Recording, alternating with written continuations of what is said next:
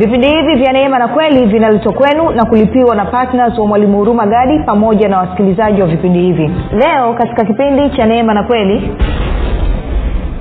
bibilia inatuambia katika nafsi zetu ambao kuna mind kuna akili kuna filter anasema msifuatishe kawaida ya ulimwengu. Enendeni katika roho. Kuenenda katika roho maanake ni kugeuza akili yangu na tafakari yangu kuelekea katika roho ili niweze kuzungumza na kufanya maamuzi na kutenda sawasawa na roho inavyonionyesha ama roho inavyoniongoza. Tunakwenda sawasawa? Sasa. Na ndio maana nataka nikufundishe sasa katika hili somo namna ya wewe kuenenda rohoni badala ya kuenenda mwilini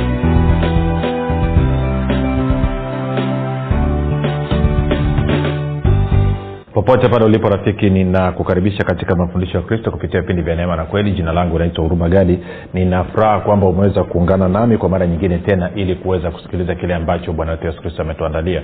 Kumbuka tu mafundisho ya kristo yanakuja kwako kila siku muda na wakati kama huu yakiwa na lengo la kujenga na kuimarisha imani yako. Wewe unanisikiliza ili uweze kukua na kufika katika cheo cha kimo cha utumilifu wa kristo kwa lugha nyingine ufike mahali uweze kufikiri kama kristo uweze kuzungumza kama kristo na uweze kutenda kama kristo. Kufikiri kwako rafiki kuna mchango wa moja kwa moja katika kuamini kwako. Ukifikiri vibaya utaamini vibaya lakini kama utafikiri vizuri ni dhahiri utaamini vizuri. Hivyo basi fanya maamuzi ya kufikiri vizuri na kufikiri vizuri ni kufikiri kama kristo na ili uweze kufikiri kama kristo unabudi kuwa mwanafunzi wa kristo. Na mwanafunzi wa kristo anasikiliza na kufuatilia mafundisho ya kristo kupitia vipindi vya neema na kweli. Tunaendelea na somo letu linalosema unaenenda kwa roho au unaenenda kwa mwili. Na hichi ni kipindi chetu cha pili tumekusha kuangalia mambo mazuri kabisa katika utangulizi. Kama ukuweza kusikiza kipindi kilichopita basi ningekushauri uende ukafanye namna hiyo.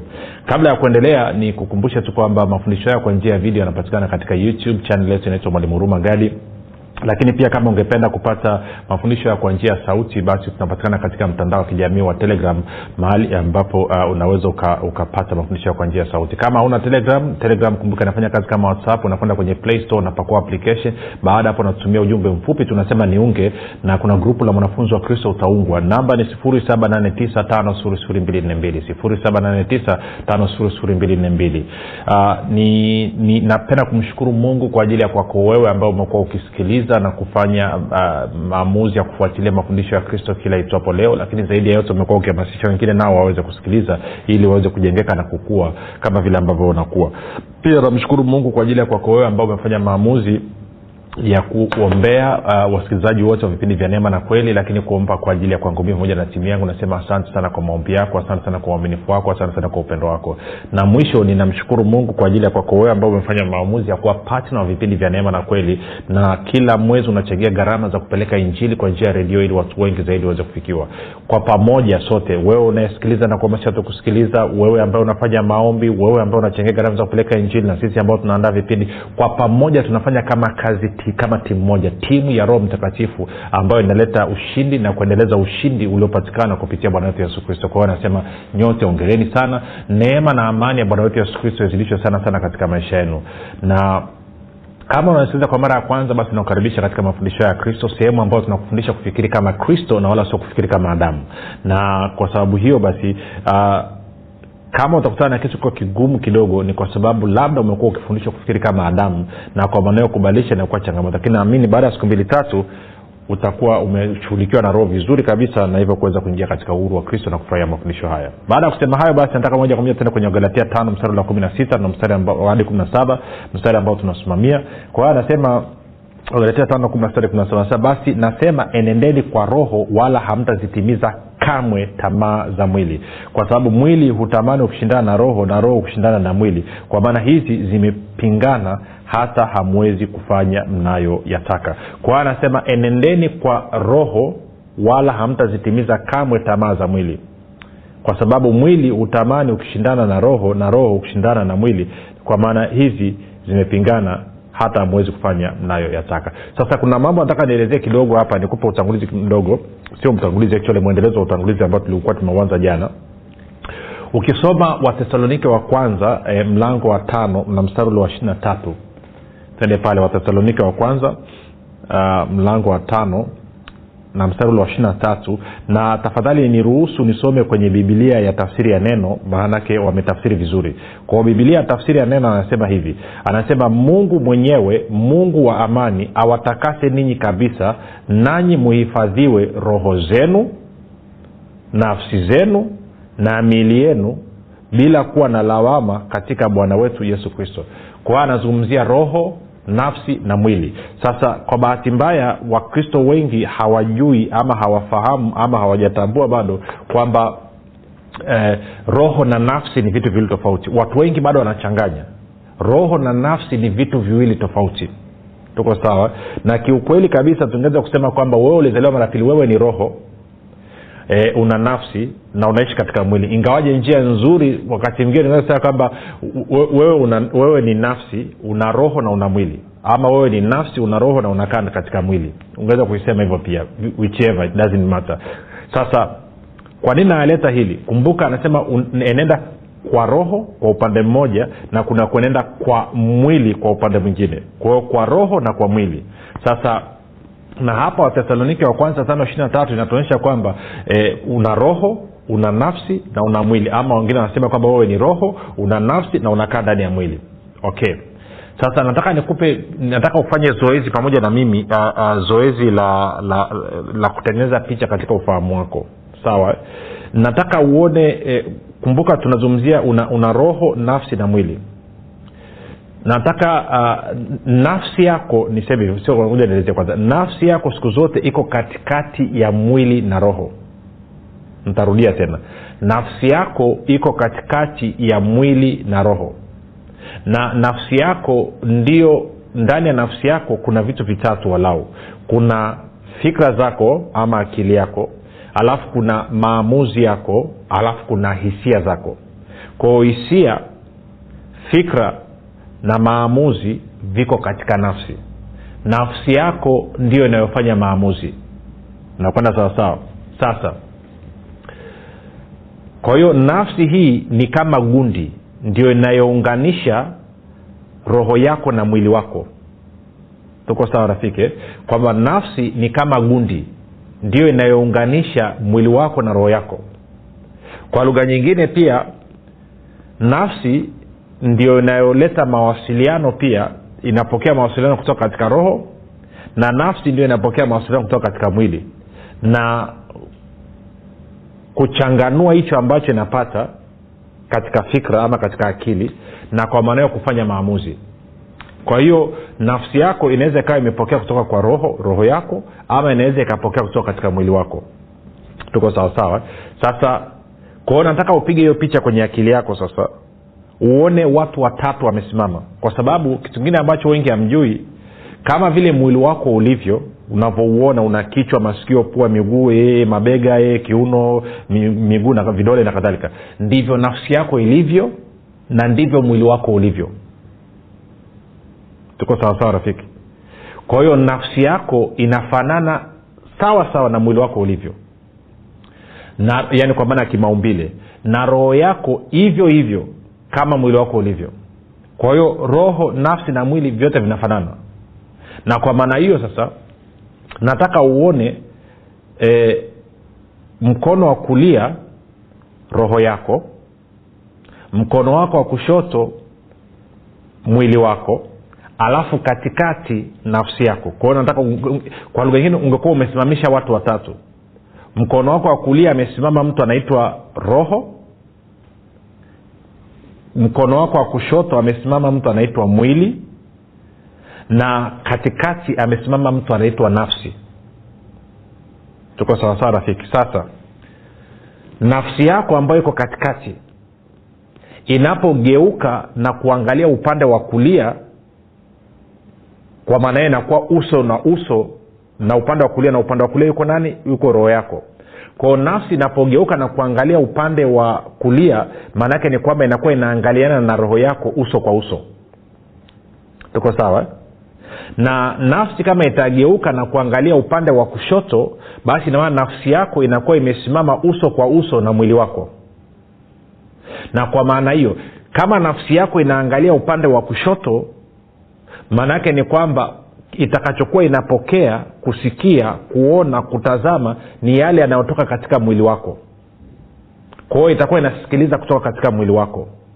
Itakuwa nafsi yako inapata maelekezo kutoka katika mwili wako. Lakini nafsi yako itakapoamua kugeuka kuipa kuipa mwili kisogo na kwa maana kugeukia na kuangalia roho kwa hiyo inamaana nafsi yako itakuwa imesimama uso kwa uso na roho yako na nafsi yako itakuwa inapokea maelekezo kutoka katika roho itakuwa inaona mambo ya kuwa roho. Itakuwa inasikia kutoka katika roho. Itakuwa inahisi inapokea kutoka katika roho. Na kwa maana hiyo inamaana kila kitu kinachotoka katika roho kwa lugha nyingine roho yako itakuwa ina ushawishi katika nafsi yako. Nafsi yako ikigeukia mwili mwili wako unakuwa una ushawishi katika nafsi yako. Roho yako ikigeukia sorry, mwili wa, sorry, nafsi yako ikigeukia roho maanake ni roho yako inakuwa ina ushawishi katika nafsi yako kwa sababu hiyo. Na hauwezi ukasema mimi sitaki kuangalia mwili na wala sitaki kuangalia roho. Wakati wowote ule eidha utakuwa unaangalia nafsi yako imegeukia mwili rohoni ama nafsi yako inaweza ikawa imegeukia mwilini. Nafsi yako ikigeukia rohoni utakuwa unapokea mambo ya rohoni. Utakuwa unaona mambo ya rohoni utakuwa unasikia mambo ya rohoni utakuwa unahisi mambo ya rohoni. Utaonja mambo ya rohoni utanusa mambo ya rohoni kumbuka pia nafsi yako na milango mitano afahamu kama vile ilivyo mwili wako na roho yako ilivyo. Ukigeukia upande wa mwilini maanake ni kwamba utakuwa unaona mambo ya mwilini utakuwa unasikia mambo ya mwilini utakuwa unahisi una ama una, una, una, unahisi mambo ya mwilini na utakuwa unanusa na kuonja mambo ya mwilini. Unakwenda sawasawa kwa sababu hiyo ina maana sasa kama kama kwenye nafsi yangu nimegeukia mwilini nitakuwa naona mambo ya mwilini na nitakuwa nasikia mambo ya mwilini na nitakuwa nahisi mambo ya mwilini na kwa maana hiyo kuzungumza kwangu na kufanya kwangu maamuzi kutakuwa ni sawasawa na mwilini. Na hivyo tunasema wewe ni mtu unaenenda mwilini lakini kama nitageuka nafsi yangu ikageukia kuangalia roho maanake nitakuwa naona mambo ya rohoni nitakuwa nasikia mambo ya rohoni nitakuwa nahisi mambo ya rohoni. Na kwa maana hiyo kuzungumza kwangu na kufanya kwangu maamuzi kutakuwa ni sawasawa na mambo ya rohoni. Na kwa maana tunasema huyu ni mtu wa rohoni. Kwa hiyo bibilia inatuambia katika nafsi zetu ambao ndo kuna mind kuna akili kuna fikra anasema msifuatishe kawaida ya ulimwengu enendeni katika roho. Kuenenda katika roho maake ni kugeuza akili yangu na tafakari yangu kuelekea katika roho ili niweze kuzungumza na kufanya maamuzi na kutenda sawasawa na roho inavyonionyesha ama roho inavyoniongoza. Tunakwenda sawasawa? Sasa ni muhimu wewe kufanya maamuzi na ndio maana nataka nikufundishe sasa katika hili somo namna ya wewe kuenenda rohoni badala ya kuenenda mwilini.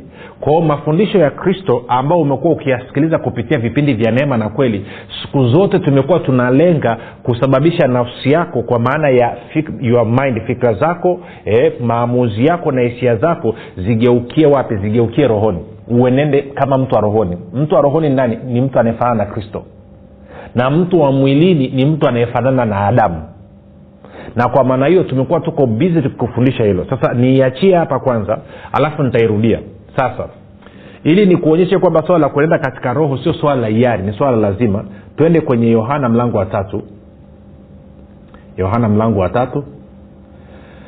Alafu tutasikiliza mazungumzo ya bwana yesu na, na nikodemos tasoma mstari wa kwanza mpaka ule mstari wa nane hivi. Anasema hivi basi palikuwa na mtu mmoja wa mafarisayo jina lake nikodemo mkuu wa wayahudi. Huyo alimjia usiku akamwambia rabi twajua ya kuwa huu mwalimu umetoka kwa mungu kwa maana hakuna mtu awezaye kuzifanya ishara hizi uzifanyazo wewe isipokuwa mungu yu pamoja naye. Yesu akajibu akamwambia amin amin nakuambia mtu asipozaliwa mara ya pili hawezi kuuona ufalme wa mungu nne. Nikodemo akamwambia awezaje mtu kuzaliwa akiwa mzee? Aweza kuingia tumboni mwa mamaye mara ya pili akazaliwa? Tano. Yesu akajibu amin amin na kuambia mtu asipozaliwa kwa maji na kwa roho hawezi kuingia ufalme wa mungu. Sita. Kilichozaliwa kwa mwili ni mwili na kilichozaliwa kwa roho ni roho kwa hiyo bwana yesu anasema kilichozaliwa kwa mwili ni mwili na kilichozaliwa kwa roho ni roho. Alafu mstari wa saba anasema hivi. Anasema uh, anasema usistaajabu kwa kuwa nalikuambia hamna budi kuzaliwa mara ya pili. Kwa hiyo swala la kuzaliwa mara ya pili ni lazima. Ngoja niangalia huu mstari wa, wa saba anasemaje katika uh, tafsiri ya, ya tku anasema usishangae kwa kuwa nilikuambia ni lazima mzaliwe upya. Biblia habari njema anasema hivyo hivyo. Anasema usistaajabu kwamba nimekuambia kuwa ni lazima kuzaliwa upya. Kwa hiyo anasema huna budi kuzaliwa mara ya pili. Ni lazima kuzaliwa mara ya pili. Ni lazima kuzaliwa upya. Sasa anasema unapozaliwa upya ama unapozaliwa mara ya pili unazaliwa kwa roho na anasema kilichozaliwa kwa mwili ni mwili na kilichozaliwa kwa roho ni roho. Sasa kuna wengine mmezaliwa mara ya pili labda saingine sijui mnajisahau imekuwaje. Kwa turudi nyuma kidogo mlango wa kwanza. Tujikumbushe tumezaliwaje mara ya pili. Mstari ule wa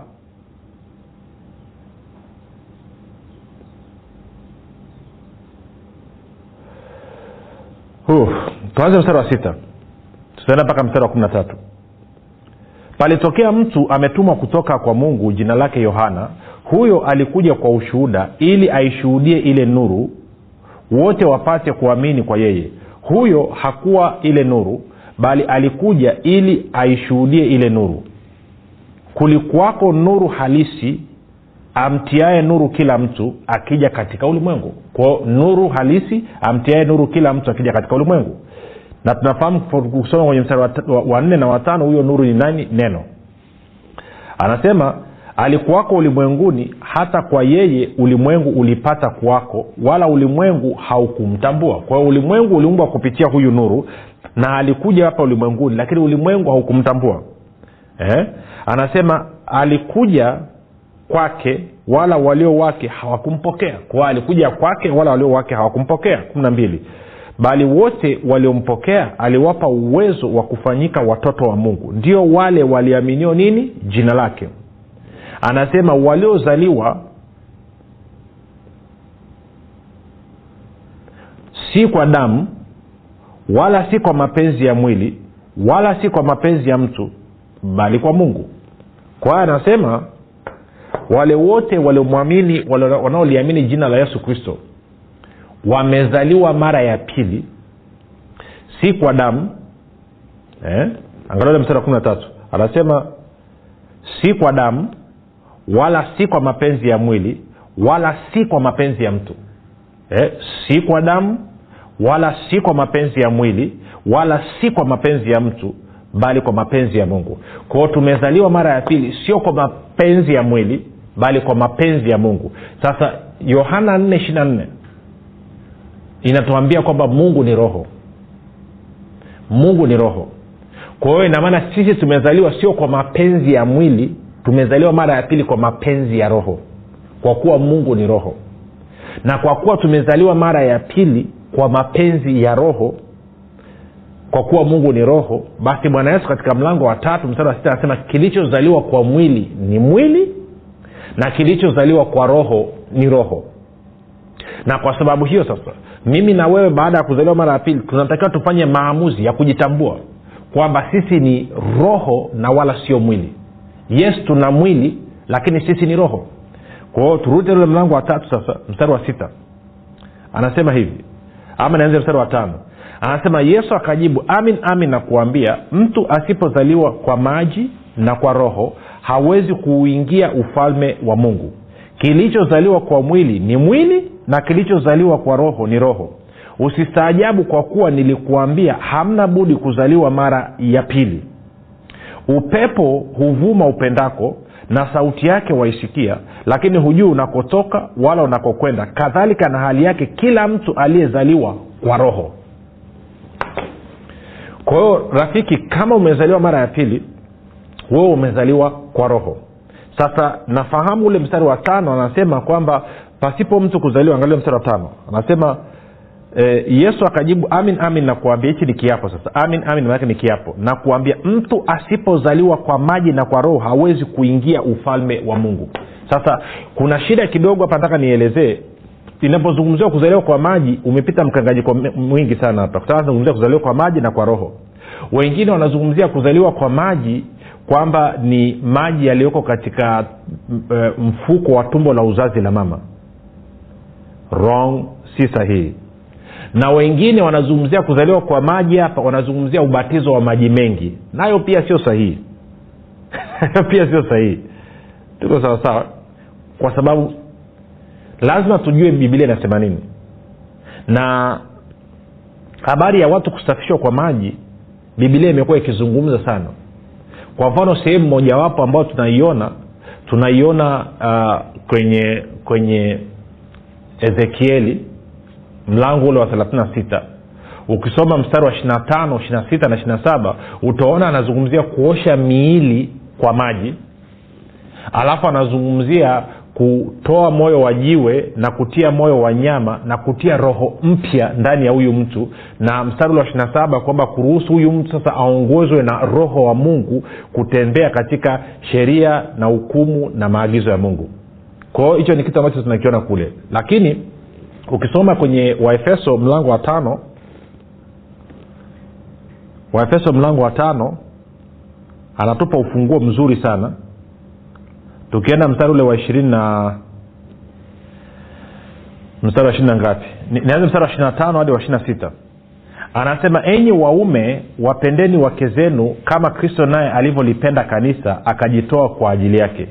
Ili makusudi alitakase na kulisafisha kwa maji katika neno. Ili alitakase na kulisafisha kwa maji katika neno. Ili alitakase na kulisafisha kwa maji katika neno.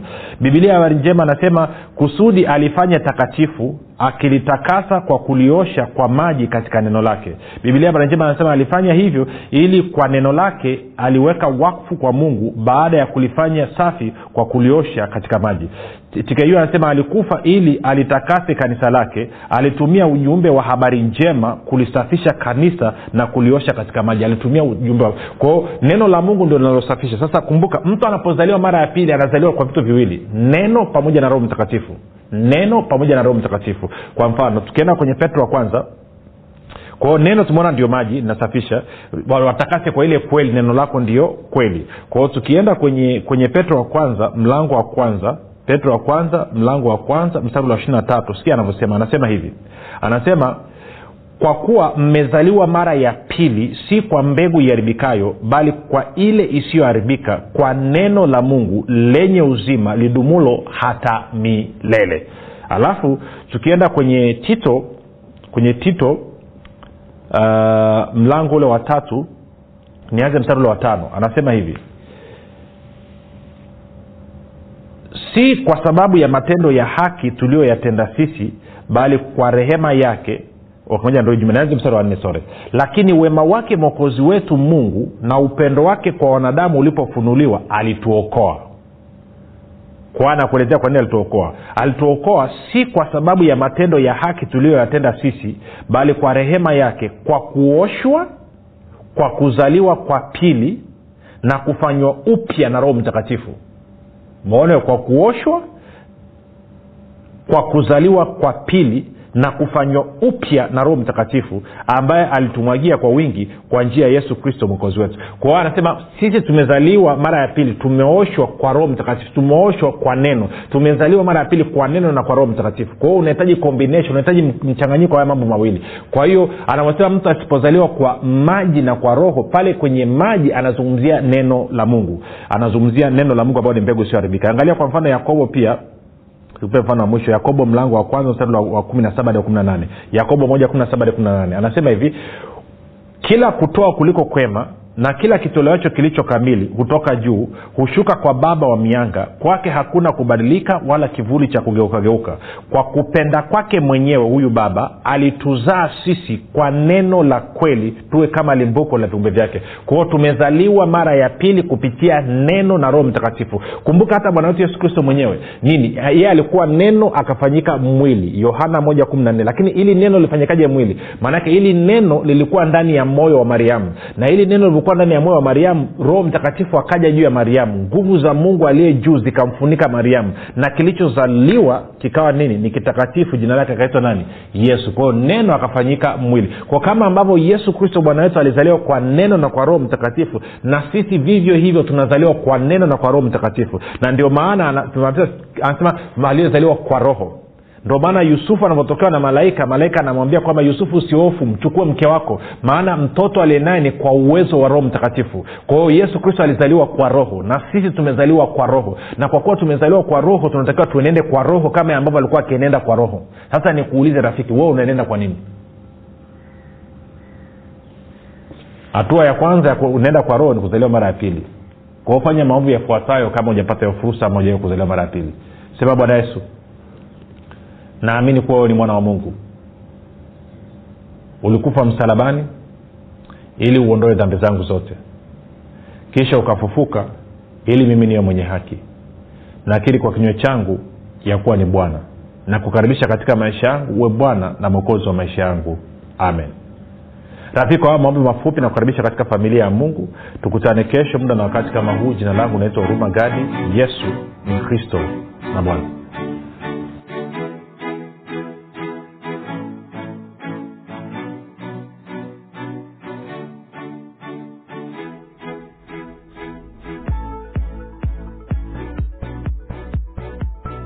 piga simu sasa kuweka oda ya kitabu kipya cha mwalimu hurumagadi kinachoitwa imani makini. Ili kuweka oda yako piga simu sasa. 7895242 au 6735242 au 7645242 jifunze siri ya ulinzi ushindi na mafanikio kupitia kitabu hiki cha imani makini. Kati ya mambo ambayo mwalimu huruma gadi amefundisha ndani ya kitabu hiki cha imani makini ni utendaji kazi wa imani sheria ya imani adui wa imani na tofauti ya imani thabiti na imani dhaifu. Na pia ametoa mifano mbalimbali mbali ya matumizi ya imani. Piga simu sasa kuweka oda ya kitabu hiki cha imani makini kwa kupitia namba 7895242 au 6735242 au 7645242 imani makini siri ya ulinzi ushindi na mafanikio